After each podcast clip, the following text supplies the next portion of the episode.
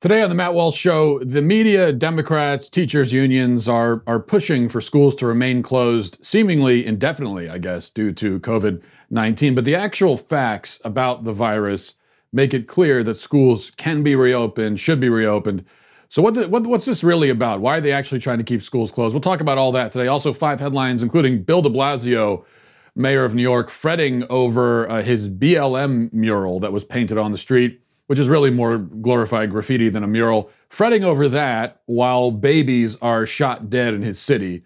Um, we'll talk about that. Also, today for our daily cancellation, long overdue, we will be canceling mommy bloggers. It's time. It needs to happen, and that's going to happen today. Um, but beginning with this, it's been strange, you know, I have to say, because I have been reliably informed. We've all been reliably informed over and over and over again that our teachers, our our sainted teachers, especially our public school teachers, are self-sacrificing heroes who care only about educating our precious children. Right? We've all heard that. Okay, equipping the next generation. Um, you know, getting our kids ready for the future. They're doing the hardest job. They're doing the most important job, and but they're passionate about it. They love doing it. They care. They care about our kids, right? I remember hearing this. Don't you remember that? Many times, in fact, incessantly even, uh, until the point of nausea, you might say. But now we're being told that many teachers don't want to go back to work. They don't want to go back to school. They don't want to educate our kids because they're scared of the virus. As the NYT reports in this headline, um, they are fearful and angry about being pressured to go back to school. They're making demands, as uh, teachers seem to so often do. The LA Teachers Union has a long list of demands that, that will need to be met before they'll go back to school. Many of them seemingly disconnected entirely from COVID concerns. For example, they want to defund the police. That's part of the. What does that have to do with COVID? Who knows? Apparently, I, I don't know. The police are out there intentionally spreading the virus. Those bastards. It's just yet another thing that the evil police are doing. Um, but the the melodrama from teachers is really off the charts. Newsweek reports that teachers in Texas are writing their wills because they have to go back to school. Uh, they're also getting medical power of attorney established. They're they're taking out extra life insurance policy. This is all according to what some teachers in the article are saying. Um, and these dramatics are echoed by the media and many other people in our country. Some in the media, like Jennifer Rubin at the Washington Post, have flat out said that sending our kids back to school is killing them. It is, we, we, are, we are giving them a death sentence by sending them back to school. That's what's being argued. Now, let's look at the actual facts, those pesky things. I'm going to show you some graphs here, and I, I posted this on my Twitter. You can go there as well. I got all this. I got all this information from the American Council on Science and Health, the CDC, the National Center for Education Statistics, and an article in Business Insider. That's where I get all these statistics. Um, okay, here's the uh, infection fa- fatality rate for COVID by age. All right, there's the chart. And you see it's minuscule for kids, school age kids, from 0.001 for the youngest set to 0.0003 for the middle school to high school bracket. Okay, that's the that's the mortality rate for COVID for school age kids.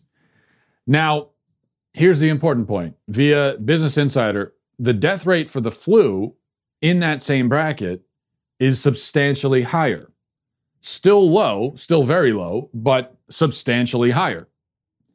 So, if you've never said that sending our kids to school during flu season is a death sentence and we're killing them and uh, it's a heartless and cruel thing to do, but you are saying that now about COVID, then I have only one question for you. When did you become such a shameless lying hack? That's my only question.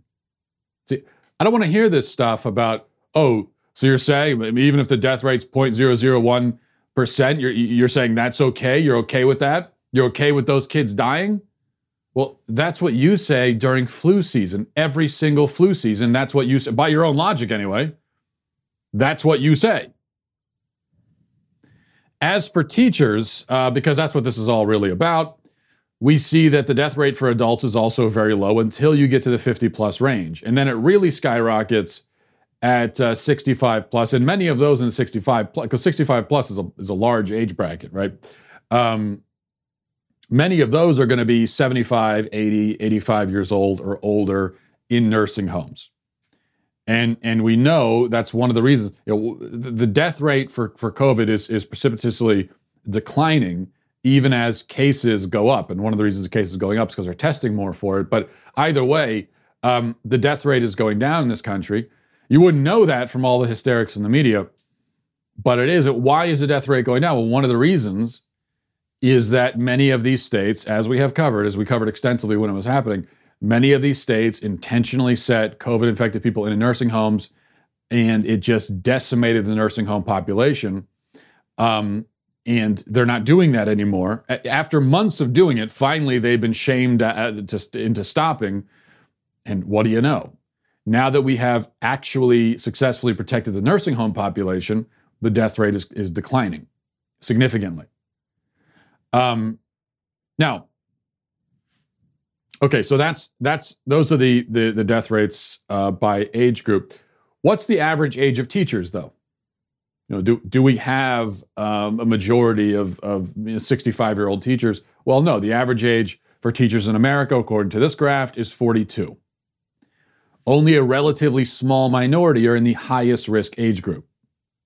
What this means is that the vast majority of people in a school, from the students to the teachers, administrators, um, are not at any substantial risk, students especially. And that's probably why the American Academy of Pediatrics issued guidance strongly urging that schools be reopened what the American Academy of Pediatrics says, and this is hardly a right wing organization, what they say is that it's it's better for the kids and healthier and safer for them if we send them back to school. I want to read a little bit from what the um, the that group has to say, but before we do, this show brought to you by Blinksale, revolutionary invoicing software that's changing the landscape for small businesses and independent contractors everywhere. Uh, you know, the the American dream is owning a small business. Uh, you get a lot of freedom, opportunity that comes with that. You can you can be your own boss, uh, live your own life, do, do what you want to do, work for yourself rather than working for someone else. But many business owners know that there are so many challenges and hurdles that come with that. Some of the challenges and hurdles you didn't really anticipate or you didn't think it'd be a big deal, and they end up being uh, more significant obstacles than you think. One of those is invoicing. If you've ever had to hassle a client that owed you money, or you know you've gotten lost trying to keep track of your invoices, struggling with organization, and all of that kind of stuff, you know, uh, or you've got the Microsoft Word template and you, know, you get the ugly, clunky sort of thing. You know how difficult it is uh, to keep track of the invoices and make them look professional. That's why you need Blinksale. With Blinksale, you can send beautiful custom branded invoices and estimates in seconds, stay on top of your outstanding invoices, let your customers and clients easily pay your invoices online. Um, forget about using invoice templates and stressing about coordinating a bunch of different software programs. Just use Blinksale. Even better, added bonus Blinksale is giving away $10 to 500 Daily Wire fans. Here's how to get it go to blinksale.com, start your 14 days free trial, create your first invoice of $10, and activate an online payment option. Send the invoice to dailywire at blinksale.com. Get paid your $10. You can do that right now. Stop wasting time invoicing and try Blinksale for free at blinksale.com slash Walsh. That's B-L-I-N-K S-A-L-E dot com slash Walsh. Blinksale spend less time billing and more time doing what you love. Okay, um, so let me read this a little bit. This is from the NPR report on the uh, American Academy of Pediatrics. As the nation's pediatricians have come out with a strong statement in favor of bringing children back to the classroom this fall, wherever and whenever they can do so safely.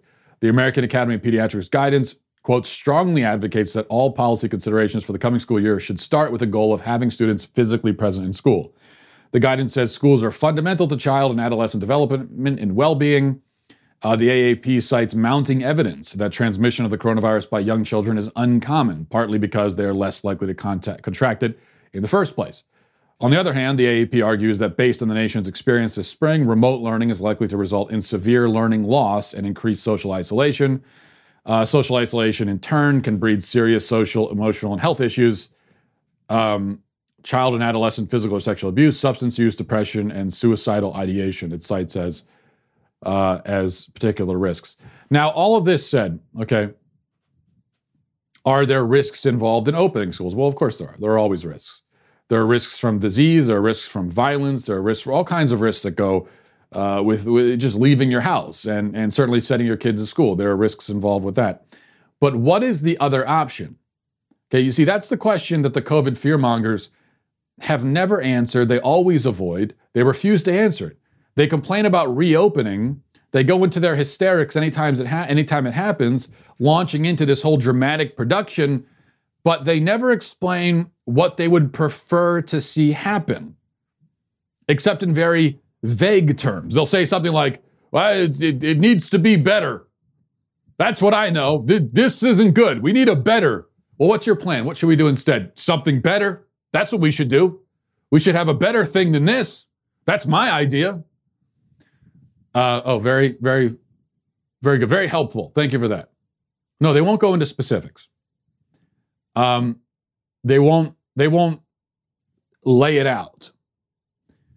So I will. You know, they're not going to do it, so let me do it. There, there are broadly two options here. Only two. One is to reopen schools while the virus is still out there and there's no cure, and to do our best to manage the risks. The other is to keep them closed indefinitely, possibly for years until an effective vaccine is ready and available, whenever that happens, if it ever happens. That's it. Okay, there, there, there are different ways of approaching those two options, but those are the options, one way or another. It's going to be some version of one of those, door one or door two.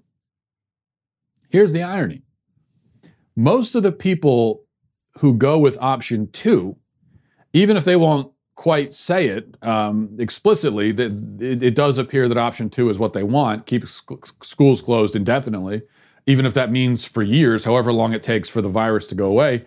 Um, and, and, by the way, before I get to that, uh, another dodge that you'll hear from people is to say, well, we need to wait until the virus is under control, or we have to wait till the, the, the curve is flattened.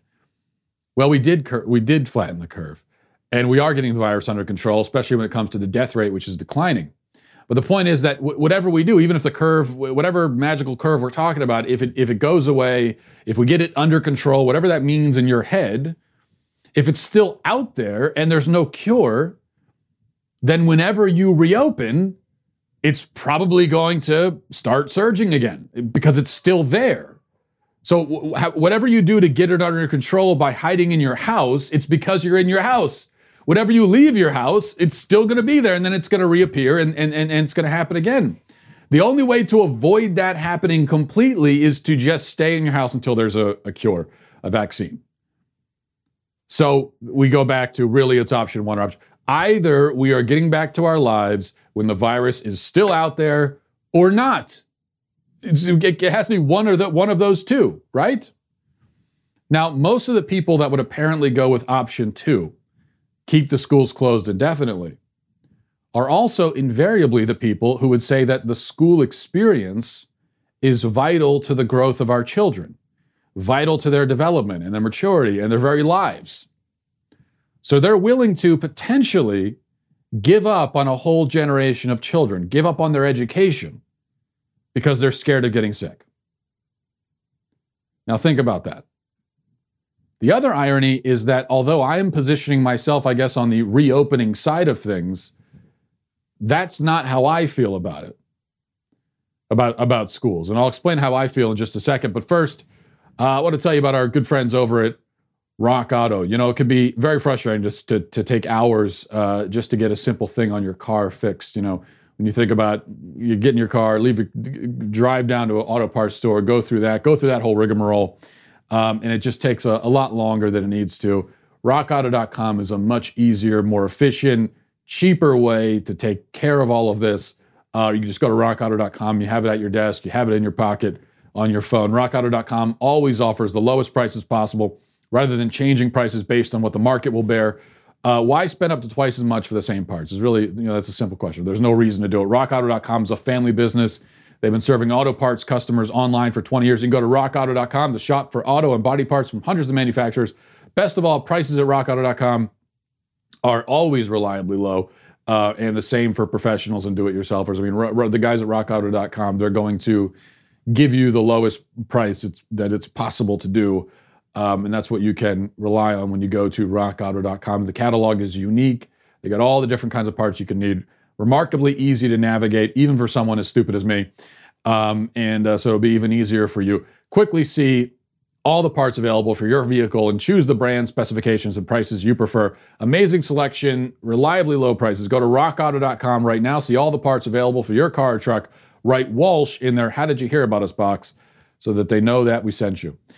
Now, talking about you know sending kids back to school, the irony is that although I'm I'm you know taking the position of of of being in favor of opening them up again, I actually don't think that public schools are essential to the growth of children. That's not my position. I think they're often an impediment to growth. I think that our education system is a disaster and it, it destroys more children than it helps. So, you know, I, I am here trying to hold the other side to its own standard, to its own rhetoric. But as far as my own perspective goes, I think kids can do just fine without the public school system. Um, so I'm almost arguing, you know, I, am trying to do a favor for the other side, I guess, in, in saying let's get the schools open because the kids need it. Um, that's what they're supposed to be saying. The problem, though, of course, is that when, when it comes to shutting down the schools, the real problem is that our whole society is built around the public school system. Um, the broader societal structure is is is is made so that it's essential to have free daycare eight hours a day, five days a week, nine months a year.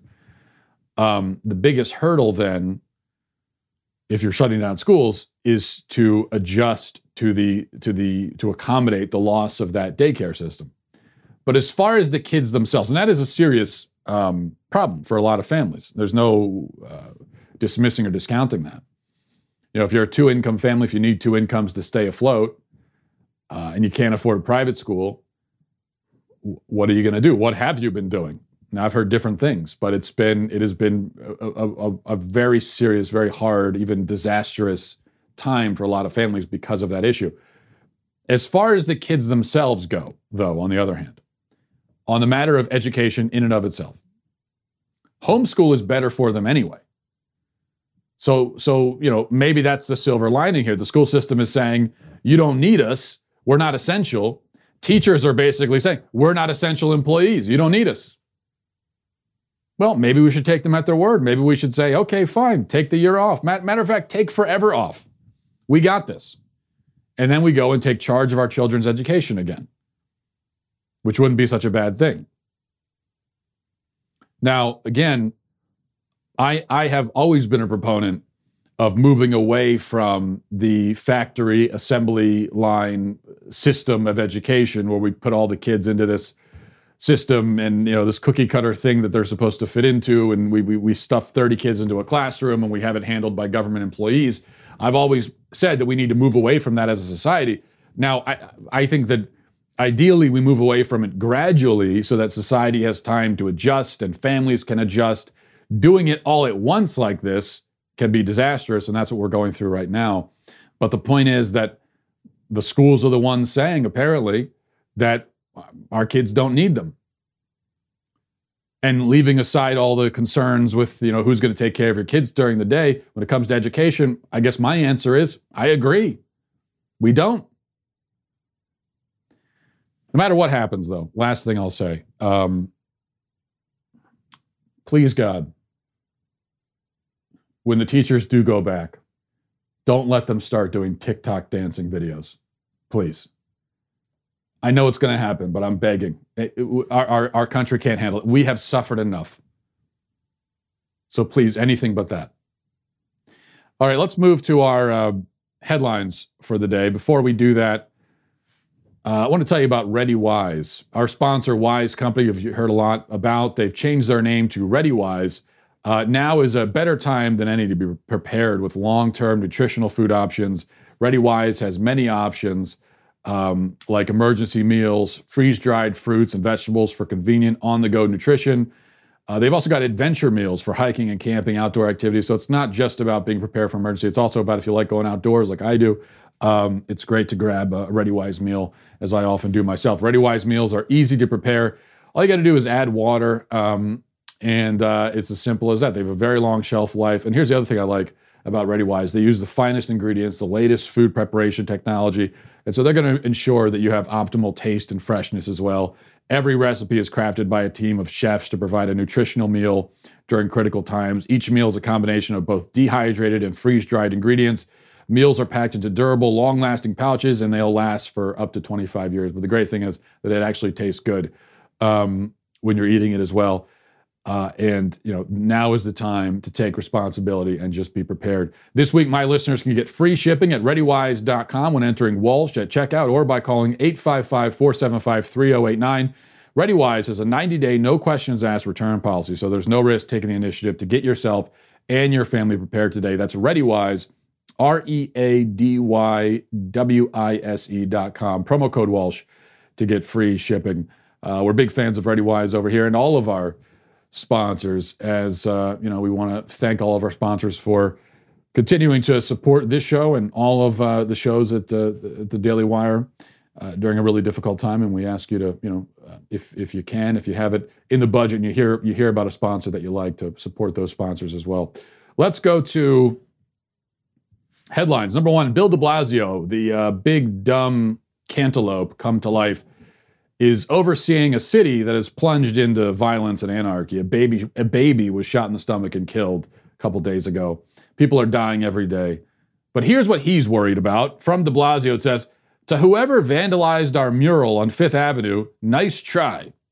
Uh, let's see, we've already fixed it. The Black Lives Matter movement is more than words and it can't be undone. This is what this dumb oaf is worried about. People are dying left and right, and he's focused on the mural on the street. A mural, which, by the way, isn't really a mural, can I just say? Words spray painted on the street are not a mural. That is state sanctioned graffiti. Let's not, let's not uh, do it the favor of calling it a mural. It's not a mural. Murals have artistic value, that doesn't. But either way, artistic value or not, um, it doesn't matter. No one cares about your stupid painting, you idiot. Number two, here's a shocking turn of events. A few weeks ago, a student at Texas A&M claimed that he found racist notes on his car. Um, they said, "All lives matter. You don't belong here," and then another one had the N-word. He posted it online. It went viral. Media covered it, et cetera, et cetera, and so forth. And then, what do you know? Who'd thunk? Turns out he wrote it himself. I am floored. I know you probably are too. Who could have guessed that the old racist note left on the windshield thing would end up being fake? I mean, it, it's only fake every single time. Who, who, who, could have possibly imagined that this one would be fake too? Um, here's here's how abs- ridiculous it's gotten. That hate crime hoaxes are so common that there are now genres of them. There are identifiable, recognizable genres, and everyone has their own favorite, right? Like there's the uh, there's the this one, the racist note left on the car windshield gambit. There's the racist graffiti, oftentimes sprayed on a garage um, or you know side of a house or somewhere else. There's the uh, racist note on the receipt, the fake racist note on the receipt. That's maybe my personal favorite genre of of, of the hate crime hoax. Uh, there's of course the racist noose, obviously. Um, there's the racist uh, note on a Starbucks cup is another one. And then there, are, and then there are sometimes people. There's the genre bending, genre defying, more ambitious efforts, like the Jussie Smollett, for example. You know, the thing is, I appreciate the Jussie Smolletts. I do. Um, to have that ambition and to be a little bit more inventive uh, although, you know, you, you could argue that his hate crime hoax was derivative because all he really did was combine a few of these other genres and throw them together in kind of a grab bag sort of way. There wasn't there wasn't much of a compelling uh, narrative there. Um, but I appreciated the effort, I guess is what I'm trying to say. But really, when it comes down to it, uh, my thing is no reason to get inventive. Uh, you call me old fashioned, but I like these quaint, you know, a little cliched genres. Uh, so if you're going to go with the hate crime hoax, I say stick with the classics. You know, oldies but goodies. Um, play the hits. That's sort of my way of looking at it, and and I, that's what this guy did here. You know, he's he's just he's just doing a you know going with the standard note on the card type of thing. Not a lot of effort put into it, but that's okay. Doesn't matter. Um, And the other thing is, of course, eh, eh, people on the left, doesn't matter how obvious obvious it is, they'll accept it. Doesn't matter. So uh, no reason to put some effort into it. And um, and uh, usually we're good for about one a week now from from at least one of these genres. And uh, you know, it's it's it's it's a lot of fun, a lot of fun. Numbers, but but remember, America's systemically racist. Okay, we we have actual genres of hate crimes, um, but America's systemically racist. Right. Number three, I thought this was a was also a lot of fun. Tweet from Ilhan Omar says, "Income inequality is the greatest determinant of your health and life expectancy. Our economy needs to needs to work for the many, not the few." But the really interesting thing is that you know Ilhan Omar and, and the other uh, people in Congress, AOC, you know, other members of the of the squad, uh, as much as they talk about income inequality and how how concerned they are with it, you know, they're making $174,000 a year as members of Congress, which is well over $100,000 more than uh, significantly more than doubled the the uh, the average American salary. So they could lead by example and call for Congress to impose significant pay cuts on itself so that the salaries of, of, of our congressional members reflects the average American salary. And then at least you're, you're doing your own part to solve the income inequality problem. But they're not doing that, funny enough. You know, they're, they're not interested in that. It's that's it. And, and also Ilhan Omar, um, she apparently, uh, allegedly, has been funneling hundreds of thousands of dollars from her campaign to her to her husband's consulting firm. You know, so it, it seems like she's not only is she not doing things to solve the income inequality problem, but she is going out of her way to perpetuate that problem uh, by making her own income all the more unequal to everybody else's. Really, really, really strange how it works. I mean, it's almost like it's all call me crazy. It's almost like these people don't give the slightest damn about income income inequality at all. You know, it's that, that you would you would almost think that, wouldn't you? Number four, and as the wheel turns, another name change is being demanded. This is from the Washington Post. It says uh, the Texas Rangers team name must go. Members of the Texas Rangers force were violent agents of white supremacy. Uh, so Texas Rangers were next to go. I, you know, I, I, I knew this was coming. I saw this coming, and uh, you know what they're saying is that Texas Rangers were, you know, white supremacists. Uh, they were violent men. Uh, they killed Native Americans, uh, so on and so forth. Which, which, by the way, they were violent men and they did kill Native Americans. The only thing that you know oftentimes is not mentioned by the people who advocate uh, things like this is that they were doing battle with um, Indian tribes who themselves were extraordinarily violent. And in fact, the Texas Rangers would have been battling the most violent Indian tribes in the entire country the Plains Indians, the Comanches in particular uh, you know, would as, as as we talked about last week, you know, it, par for the course, standard operating procedure for a tribe like the Comanches was to um, invade either neighboring tribes or it, it didn't matter if you if you were. It wasn't like they were just lashing out against white expansionism. No, they would they would treat you whether you were a, a, white outsider or an Indian outsider. They would treat you the same, and what that meant was invading your village or your tribe, um, killing as many people as they could gruesomely, scalping, taking scalps as as souvenirs. Uh, any men who were captured would automatically be tortured to death. Again, standard operating procedure. It was just understood that's what they would do. Uh, babies were automatically killed. Women were gang raped and then killed. Um, children were taken as um, as enforcibly adopted by the tribe, and this is just how it went for centuries. This is just what they did, how they operated, um, and that's what the Texas Rangers were up against. They themselves were violent men. It was a violent time, and everybody was violent. Um, but of course, you know, the Texas Rangers were the undisputed bad guys somehow, even though they're up against people who are doing some of the most committing some of those brutally horrific violent acts you could imagine and even a lot of stuff you couldn't possibly imagine even though that's the case they're still totally the bad guys 100% and the other side is entirely innocent right number five finally johnny depp i guess is in divorce proceedings with his wife amber heard um, and I, I you know i've seen these headlines pop up i don't really care Except I, I did see uh, this. I did care about a little bit. I saw this photo was released today, shown in court. It's Johnny Depp passed out, covered in ice cream, and this is supposed to prove I don't know that he's uh, that he's a, a monstrous figure. I'm I'm not sure. I just want to say in his defense, okay, who has not fallen asleep covered in ice cream? We haven't we all been there? This is me three times a week. I mean, my wife definitely has found me on the couch late at night with a plate of food, asleep, head hanging down like that, and the food just falling off into my lap. I'm not high, I'm not on drugs, okay? I'm not drunk. It's stone cold sober, but you know, it's it happens.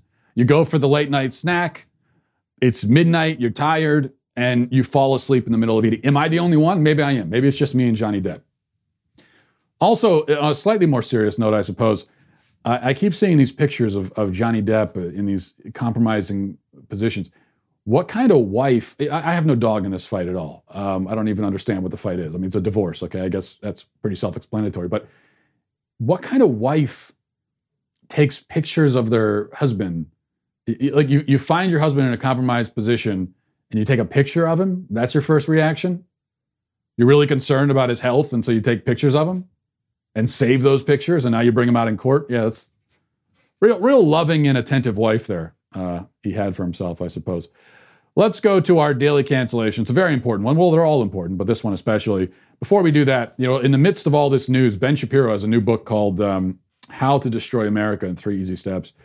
Uh, he must have seen into the future when he was writing this thing because it's come to life all around us. Very timely book. The book goes on sale Tuesday, July 21st at 6 p.m. Eastern, 3 p.m. Pacific. And Ben will be doing a virtual live signing event on the day of the release. With your purchase of a signed copy, you can write in a, a question, which uh, may be read and answered as you sign your books. The book covers two fundamentally different visions of America that are now on the table. One vision is unifying and finds unity in our shared philosophy and culture and history. The other disintegrates our country in the name of fundamental change. Disintegrationists also use weapons like cancel culture uh, deleting or silencing anyone who disagrees to further uh, build their, their new world order. How to Destroy America in Three Easy Steps details how this alternate worldview has gained so much cultural ground so quickly. Uh, it's, you know, we talk about timely books, it doesn't get more timely than this. So make sure to buy that book. You can pre order it now. Um, but also remember dailywire.com slash Ben to order your signed copy and join Ben's live signing on Tuesday, July 21st. Okay, today for our daily cancellation, something long overdue. We're going to be canceling mommy bloggers, all of them. They needed to be canceled years ago. I think it's probably too late for intervention at this point, but someone has to try because the entire mommy blogging genre is vapid and toxic, family and brain cell destroying.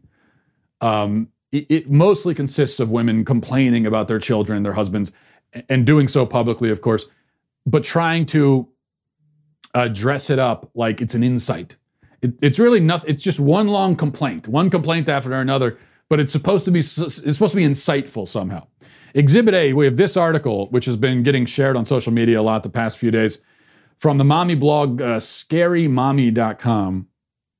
This was actually written a little while ago, but uh, you know, there's there's no statute of limitations on cancellations, as we have learned. So um, I'm still going to cancel this and all mommy blogs because of it. The title is my daughter is hard to like, and I'm sorry. All right, here's here's a little bit of the thing. It says, uh, the day that I realized my child is that child was a turning point for me as a mother. It's the day I started to feel ashamed of my daughter and the way she behaves. The day I started to wonder if there was something wrong with her or with me as the one who gave birth to her and is responsible for making her into a decent human being. Yes, bingo. You know, I, I think she, she, see right at the top there, she stumbles on the truth there is something wrong with her. But then she proceeds to talk, to go on for 2,000 more words, talking about her daughter, not herself. She says, It happened on a day like any other. We were having a play date at our house with friends whom we know very well and have invited over countless times before. My five year old and her four year old friend were running laps around the couch playing tag. My daughter was it, and when she couldn't catch up to her friend, she collapsed on the ground, pouting, close to tears, and shouted, I can't catch you. You have to slow down. You have to. I won't play anymore if you don't. And I looked at her with a sigh, as I always do at times like this. And I looked at her friend, who is almost always smiling and agreeable. And that's when I knew. I knew that a hypothesis that had been building in my head and my heart for months and months now was unequivocally true. My child is not easy to like. Well, I think part of the problem here is that your child's acting like a brat in public and acting out, and your response is just to sigh. You're just staring there as you're, you're staring at her as your as your child has a temper tantrum, just going, oh, geez, here she goes again. What are you gonna do? Well, you could do something. You're the mother. And it wasn't because of that one event. It was because that wasn't an isolated event at all. Things like that happen all the time, all the bloody time. Whether she is alone with her siblings or with her friends or at home or in public, my daughter is the bossy one, the demanding one, the one making a scene at the store as she cries on and on and on because I won't let her buy a gymnastics leotard. She is quick to cry, yell, throw the kind of tantrum that I once thought only two year olds were capable of. She's disrespectful and rude. She's moody, unable to share and overly concerned about every damn toy uh, insistent upon doing things her way, impossible if things don't go her way, manipulative, always thinking only of herself, and always prepared to tell you exactly what she thinks and feels in that very moment. If she doesn't like what you are doing, she you will hear about it. Um, on and on. I mean, just just a long. Oh my goodness, it's, a long list. This is a long indictment that this woman is publishing about her five year old. Um, and she says uh, later on, she says, for, for those of you who encounter my darling big eyed brat, you will be forgiven if you don't like her. I often don't like her myself. I am her mother and I love her because I have enjoyed her at her best. I recognize her potential. I know her strengths. And then it goes on and on, as women tend to do. And uh, finally, at the end of it, she pleads that uh, for the public to help her parent by straightening her daughter out with peer pressure. She actually tries to solicit peer pressure against her daughter because she's given up on actually parenting. Okay, a few things here. First of all, you shouldn't love your child for their potential. You're supposed to love them, period, just to love them because you're the parent. Loving your child for her potential is a problem because what if she never lives up to the potential, your idea of her potential? Are you going to stop loving her? I guess so, apparently so. Second, your child is a reflection of you. Okay, which which isn't to say that a child who acts out, you know, or whatever, or misbehaves always has a bad parent. Uh, that would be ridiculous. Of course, all, all kids act out. All five-year-olds are varying degrees of difficult. Um, kids also have their own minds and personalities, and you can only do, do so much to control them. Um, and kids will go through especially difficult phases at one point or another. I think it's probably different for all kids. You hear about the terrible twos you know, in my my wife and I talk all the time about we never really experienced that. Two for us is a pretty easy age. Three becomes the difficult age. Um, so it's more, you know, three is more of the it's the terrible three is more than the terrible twos, but it's different for every kid and every family. That said, if your child is an absolute terrorist, then yes, you're doing something horribly wrong, most likely, in the child raising department um, to dislike them, to dislike your own child, is not only pretty horrible in its own right, but it misses the point. If you're going to dislike anyone, you should dislike yourself. They're taking cues from you. Okay, this isn't happening in a vacuum. Kids can often be a mirror reflecting ourselves back to us, and that can often be the most difficult thing about them. Um, in fact, I find that the aspects of my children's personalities that are the hardest for me to deal with are the aspects that are exactly like my own personality stubbornness, temper, absent mindedness, you know, all of that. That's me. Um, being disorganized, you know, another thing. Uh, that's that's how I am. That's my kids. Uh, am I going to resent them for what? Failing to be a better person than me? Failing to be more mature than I am? That's that's absurd. But I really think that's a lot of the anger that parents experience at their kids is, is this. Now, they don't think of it like this, but a lot of the time they're angry at their kids for failing to be better than themselves. They hold their kids to a higher standard than they hold themselves. And on the outside, for outsiders, it's always easy to identify. Um, so I don't know what the first thing about this woman, but I, I'm willing to bet if I if we you know if you knew her and you saw her kid, all the ways her kid's acting, you, you would say, oh, yeah, well, that's exactly how the mom is. It's, it's no surprise at all. Um, bossy, bratty, you know, always have to have your way, materialistic. I'm betting that the mom is exactly like that. Yet here she is, proving that she's in fact a lot worse than her kid because she resents her child for doing all the same stuff she does. I mean, if you do it, how could you possibly expect your kid not to do it? That's not fair to them. That we we we have to understand the limitations of a child, uh, which is another challenging of challenge of parenting to understand a kid's limitations uh, and to work within those limitations and to not expect more than what is possible. If you're expecting your child to be better than you and to um, to to you know be more virtuous than you and more mature and to overcome personality defects that you have not overcome well then you are expecting too much of your child and you have no right to do that. Straighten yourself out first. Because the main thing is with kids you know and this is this is nothing radical or, or revolutionary but they they 90% of what they learn they learn not based on what you say to them but just based on copying what you do. So if you want them to act a certain way then exhibit that behavior show them what it's like if you never show them it's like you all these parents walking around and all parents lapse into it sometimes i know i do at times I, but i always try to catch myself it's but it's the dumbest thing when parents are mad at their kids for not acting in a way that they, the parents, have never demonstrated. Okay, you want your kid to be a certain way? Show them how. Don't just tell them. Don't just stand there. I demand that you be better than this. Be better. I demand it. Eh, for some reason, it doesn't resonate with a five year old. Show them, demonstrate, and they'll copy you. If you're not doing that, there's no hope. If you're not even trying to demonstrate good behavior to your child, then your child's going to be a brat. And you know what? It's not their fault. It's your fault. You have no right to be angry at them. You really don't. 100% your fault. Um, and then finally, third, you know, uh, even aside from all this, however your kid acts, brat or not, you really don't need to put this online.